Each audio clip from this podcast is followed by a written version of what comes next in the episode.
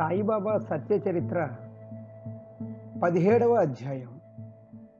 ఈ అధ్యాయంలో పదహారవ అధ్యాయానికి కొనసాగింపుగా బ్రహ్మజ్ఞాన కథనం అంటే ఏంటో మనం తెలుసుకుంటాం. పదహారవ అధ్యాయంలో బ్రహ్మార్థి అయిన ఒక వ్యాపారి తన జేబులో డబ్బులు ఉన్నా కానీ సాయిబాబా అతన్ని పరీక్షించడం మొదలుపెట్టాడని మనం తెలుసుకున్నాము.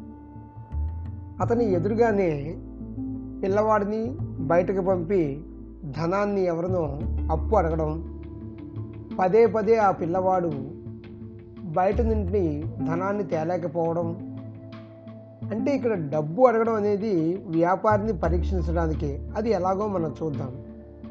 బాబా గారు ఆ వ్యాపారితో ఇలా అన్నారు. జేబులో రెండు వందల యాభై రూపాయలు ఉన్నా నువ్వు కూర్చుని అన్నీ చూస్తున్నావు. వాటిని బయటకు తీయి. బ్రహ్మ నీ జేబులోనే ఉంది అన్నాడు.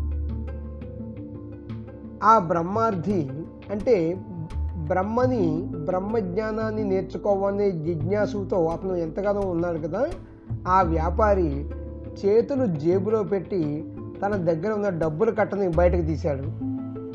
లెక్క పెట్టినప్పుడు అందులో పది రూపాయల నోట్లు ఇరవై పది రూపాయల నోట్లు ఇరవై ఐదు ఉన్నాయి.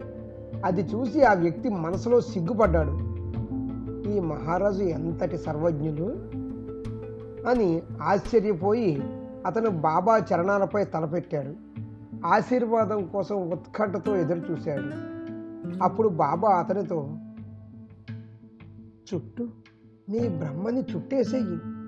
లోభం పూర్తిగా లుప్తం కాకుండా మీకు బ్రహ్మ కలవదు. పుత్రులు పశువులు ధన సంపాదన వీటి పట్ల ఆసక్తి కలిగి ఉండేవారికి ఆ ద్రవ్యం అనే విఘ్నాన్ని దూరం చేయకుండా బ్రహ్మజ్ఞానం ఎలా ప్రాప్తిస్తుంది? ద్రవ్యం మీద మోహం చాలా కఠినమైనది. అందులోని మదమాశ్చర్యాలనే మొసళ్ళు అస్తిత్వం వల్ల సహించడానికి ఎంతో కష్టం. మనసుకు ఏకాగ్రత ఉండదు. అప్పుడిక ముక్తి సంపూర్ణ విరక్తి ఇవన్నీ ఎక్కడ ఉంటాయి? ప్రాపంచిక విషయాలనే బురదలో అందరూ దొర్లుతూ ఉంటారు. తమ హితాహితాలను పట్టించుకోరు. గురూపదేశ ప్రయత్నాలు కూడా వ్యర్థం. వాటికి ఇహపరాలు రెండూ కూడా వ్యర్థమవుతాయి. కాబట్టి లోభాన్ని లుప్తం చేయి అని బాబా చెప్పారు. బాబా మనం తెలుసుకున్నాము ఐదిళ్ళలో పిడికెడు భిక్ష చేసి అహోరాత్రాలు వృక్షఛాయలో నివసించి క్లుప్తంగా సంసారాన్ని నెట్టుకుని వచ్చాడు.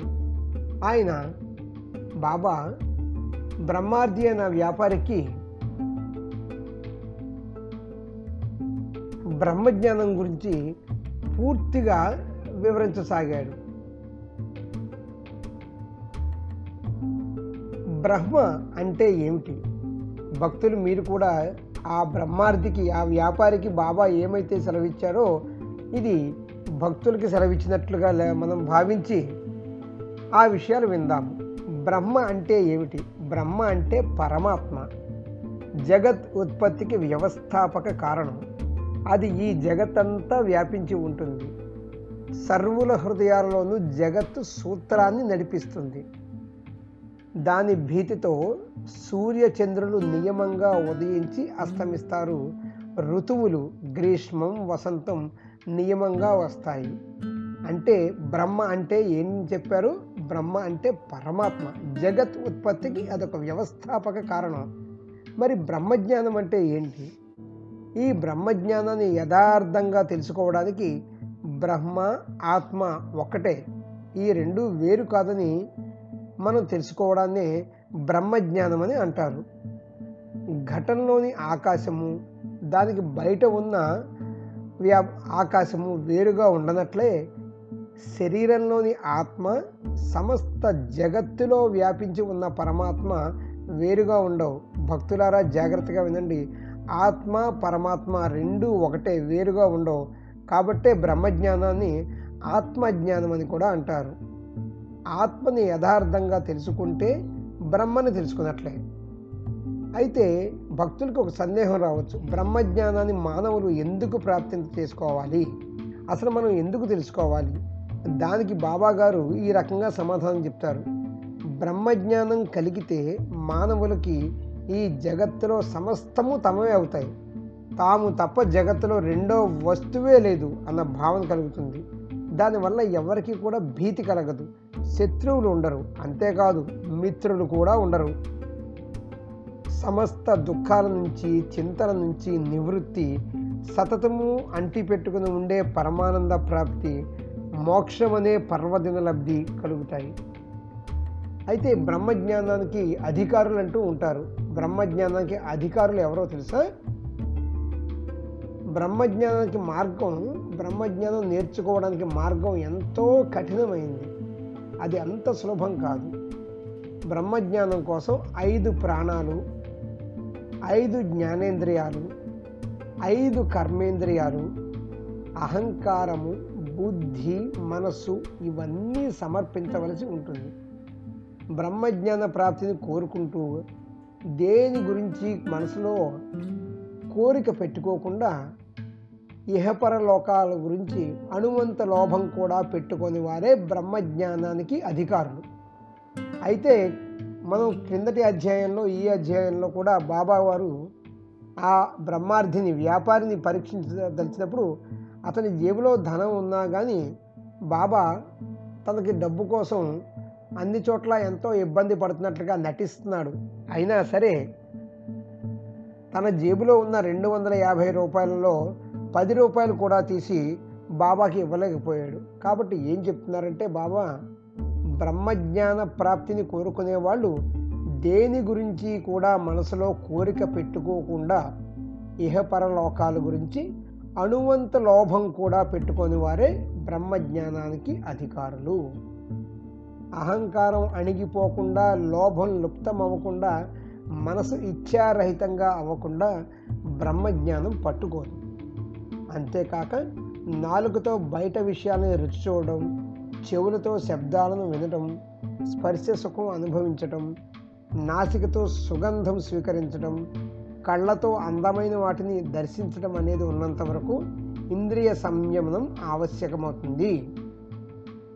కాబట్టి ఇచ్ఛ ఆసక్తి ఇవన్నీ వదిలేసి సద్గురు సద్గురువుకి అనన్యంగా శరణు వెళ్ళాలనే దృఢమైన శ్రద్ధ కలిగిన సాధకులకే ఆత్మజ్ఞానం సంప్రాప్తిస్తుంది.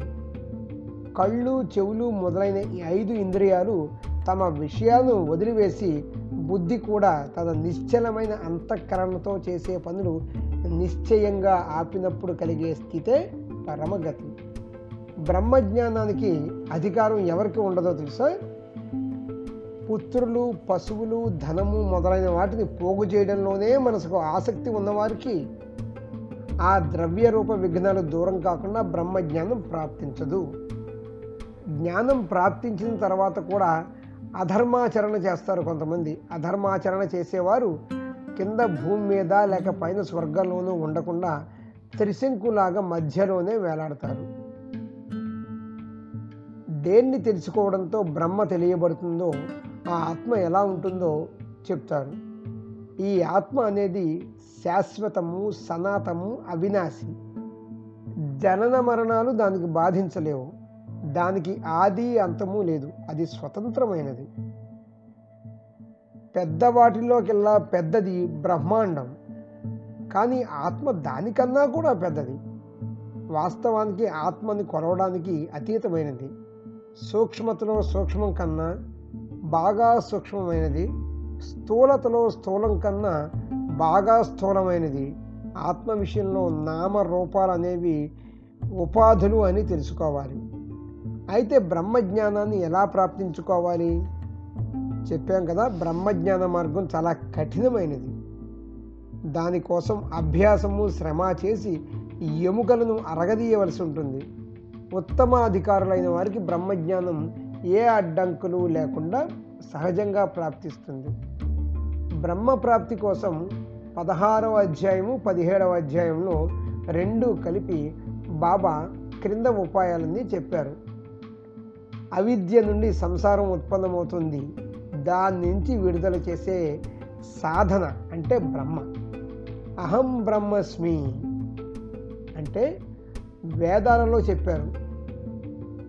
శాస్త్రాలు చెప్పిన దానిలో వాస్తవికత ఖచ్చితంగా పట్టుబడి మనసు శరీరాలకు కర్మలు చేయాలనే ప్రవృత్తి ఆగిపోయినప్పుడే ఆత్మను పూర్తిగా గుర్తించగలం. అంతేకాక సమస్త ఇంద్రియాలను కూడా లయం చేసుకోగలగాలి. పరబ్రహ్మ ప్రతీక ప్రణవస్వరూప ఓంకారనాదాన్ని సదా ధ్యానించాలి. ఎందుకంటే వేదాలన్నింటికీ కూడా ఇదే సారం. అంతఃకరణకి మల విక్షేప ఆవరణం అనే మూడు దోషాలు ఉంటాయి. నిష్కామ కర్మలు చేస్తే మలం నిర్మూలమవుతుంది. ఉపాసనతో విక్షేపం ప్రక్షాళనమవుతుంది. ఆ ప్రకారంగా స్వకర్మ ఉపాసన చేస్తే చిత్తానికి పరిపక్వత కలుగుతుంది. శ్రేయస్సు అంటే సర్వ దుఃఖాల నుంచి సంపూర్ణంగా ముక్తులై నిత్య ఆనంద స్వరూప పరబ్రహ్మ పురుషోత్తముని సంప్రాప్తించుకునే ఉపాయం. భార్య పుత్రులు ధనం ఇల్లు వాకిలి మాన సన్మానాలు యశస్సు అంటే కీర్తి ఇటువంటివన్నీ కూడా ఈ సుఖాలను అనుభవంలోకి రప్పించుకోవడానికి చేసే ఉపాయం. శ్రేయస్సు అంటే ఇది. ప్రేయస్సు అంటే అవివేక రూపంగా ఉంటుంది. శ్రేయస్సు ఎంతసేపు కేవలం విద్య ప్రేయస్సు అనేది అవిద్య. కాబట్టి పురుషార్థం ఉదయిస్తే అప్పుడు ఆ పురుషులు తమ హితం కోసం సంసార చక్ర భ్రమణం నుంచి విడుదల అవడానికి యోగ్యమైన ఉపాయం సాధిస్తారు. అనాది అయిన అవిద్య లేదా మాయ అది ముత్యపు చిప్ప మీద ఉన్న వెండిలాగా లేదా మృగజలంలోని నీరులాగా పనికి రాకుండా ఉంటుంది. సంసారంలో ఉండని లేదా మోక్షప్రాప్తి కోసం ప్రయత్నిస్తూ ఉండని మనం ఏదో ఒక రకమైన ధ్యేయం వైపే వెళ్ళాల్సి ఉంటుంది. నీ శరీరానికి నీవే యజమానివి నీ బుద్ధికి నీవే రథసారథివి. కాబట్టి మనసు అనే కళ్ళెంతో ఇంద్రియాలను విశృంఖలమైన గుర్రాలు అంటే ఇంద్రియాలు అంటే విశృంఖలమైన గుర్రాలు ఆ గుర్రాలు ఇష్టం వచ్చినట్లు పరిగెత్తినప్పటికీ కళ్ళెంతో వాటిని వాటి స్థానాల్లో అదుపులో పెట్టాలి. జీవుడికి అజ్ఞానం అనే వృత్తి సంసారం వైపు ప్రభుత్వం చేస్తుంది. ఆత్మజ్ఞానం ప్రాప్తించిన తర్వాతే అదే జీవుడు సంసారం నుంచి నివృత్తి అయిపోతాడు. భార్య పుత్రులు మిత్రులు అనే సుడిగుండాలు అంతేకాక కామ క్రోధాలు ఇవన్నీ కూడా ఒక నదిలో ఉండే మొసళ్ళ లాంటివి. కళ్ళు చెవులు వంటి ఇంద్రియాలు తమ తమ విషయాలను మనసు సంకల్ప వికల్పాలను నిశ్చయపూర్వకంగా స్వయంగా వదిలేసి బుద్ధి కూడా ఆ ప్రకారంగా నిశ్చలమై అంతఃకరణలో నిశ్చయం చేస్తే తమ వ్యాపారం ఆగిపోయినప్పుడు కలిగే స్థితే పరమగతి. అంటే అద్దంలో ప్రతిఫలించే ముఖ ప్రతిబింబంలాగా ఆత్మ యొక్క స్పష్టమైన దర్శనం కోరికలు పెట్టుకునే వారికి అది ఉండదు. కాబట్టి గంధర్వ మహా జన తప సత్యలోకాల్లోని ఆత్మదర్శనం ఎంతో అస్పష్టంగా ఉంటుంది కోరికలు ఉన్నవారికి.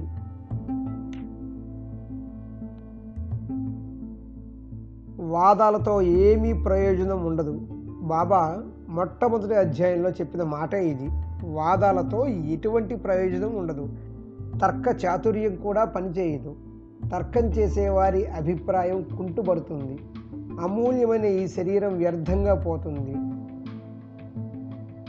క్లుప్తంగా చెప్పాలంటే బ్రహ్మజ్ఞానం అనేది వృద్ధాప్యంలో ఇంద్రియ శక్తి క్షీణించిన తర్వాత జగత్తులో ఎవ్వరూ పట్టించుకోరు. కాబట్టి ఖాళీగా ఉన్నామని కాలక్షేపానికి చేసే పని కాదు. రాను పోను బాడుగకు తీసుకున్న గుర్ర బండిలో అది కూడా తన వద్ద రెండు వందల యాభై రూపాయలు జేబులో ఉంచుకొని కేవలం ఐదు పది రూపాయలపై లోభం పెట్టుకుంటే అది ప్రాప్తించదు. బ్రహ్మ ప్రాప్తికి సాధకులు సర్వ సుఖోపభోగాలు త్యాగం చేసి సమస్త ఆశలు ఆకాంక్షలు వదిలేసి శ్రమించవలసి ఉంటుంది. బ్రహ్మ అంటే ఆత్మ ప్రసన్నమైన అది స్వయంగా సాధకులకి తమ యథార్థ స్వరూపాన్ని చూపిస్తుంది. అలా అత్యంత శ్రేష్టము అతి దుర్లభము కఠినము అయిన బ్రహ్మజ్ఞానము లేదా ఆత్మజ్ఞానాన్ని ప్రాప్తి ప్రాప్తింపజేసుకోగల ఉపాయం ఈ అధ్యాయాల్లో సవిస్తరంగా చెప్పబడింది. కాబట్టి దీనిని మరలా మరలా చదివితే పారమార్థిక జ్ఞానం కలుగుతుంది. బ్రహ్మజ్ఞానాన్ని ఏ రకంగా బాబా తన భక్తులకు లోభాన్ని వదిలివేయాలి అని చెప్పారో పదహారవ అధ్యాయము పదిహేడవ అధ్యాయం ఈ రెండు ఒకదానికి మరొకటి కంటిన్యూషను ఈ రెండిట్లో కూడా బాబా చక్కగా బ్రహ్మార్థికి భక్తులకి వివరించారు. సర్వులకి శుభమస్తు. ఈ ప్రకారంగా సత్పురుషులు సజ్జనులచే ప్రేరేపించబడిన భక్త హేమాడ్ పంత్ రచించిన శ్రీ సాయి సమర్థుల సత్య చరిత్రలోని బ్రహ్మజ్ఞాన కథనం అనే పేరుగల పదిహేడవ అధ్యాయం ముగిసింది. శ్రీ సద్గురు సాయినాథార్పణమస్తు. శుభం భవతు.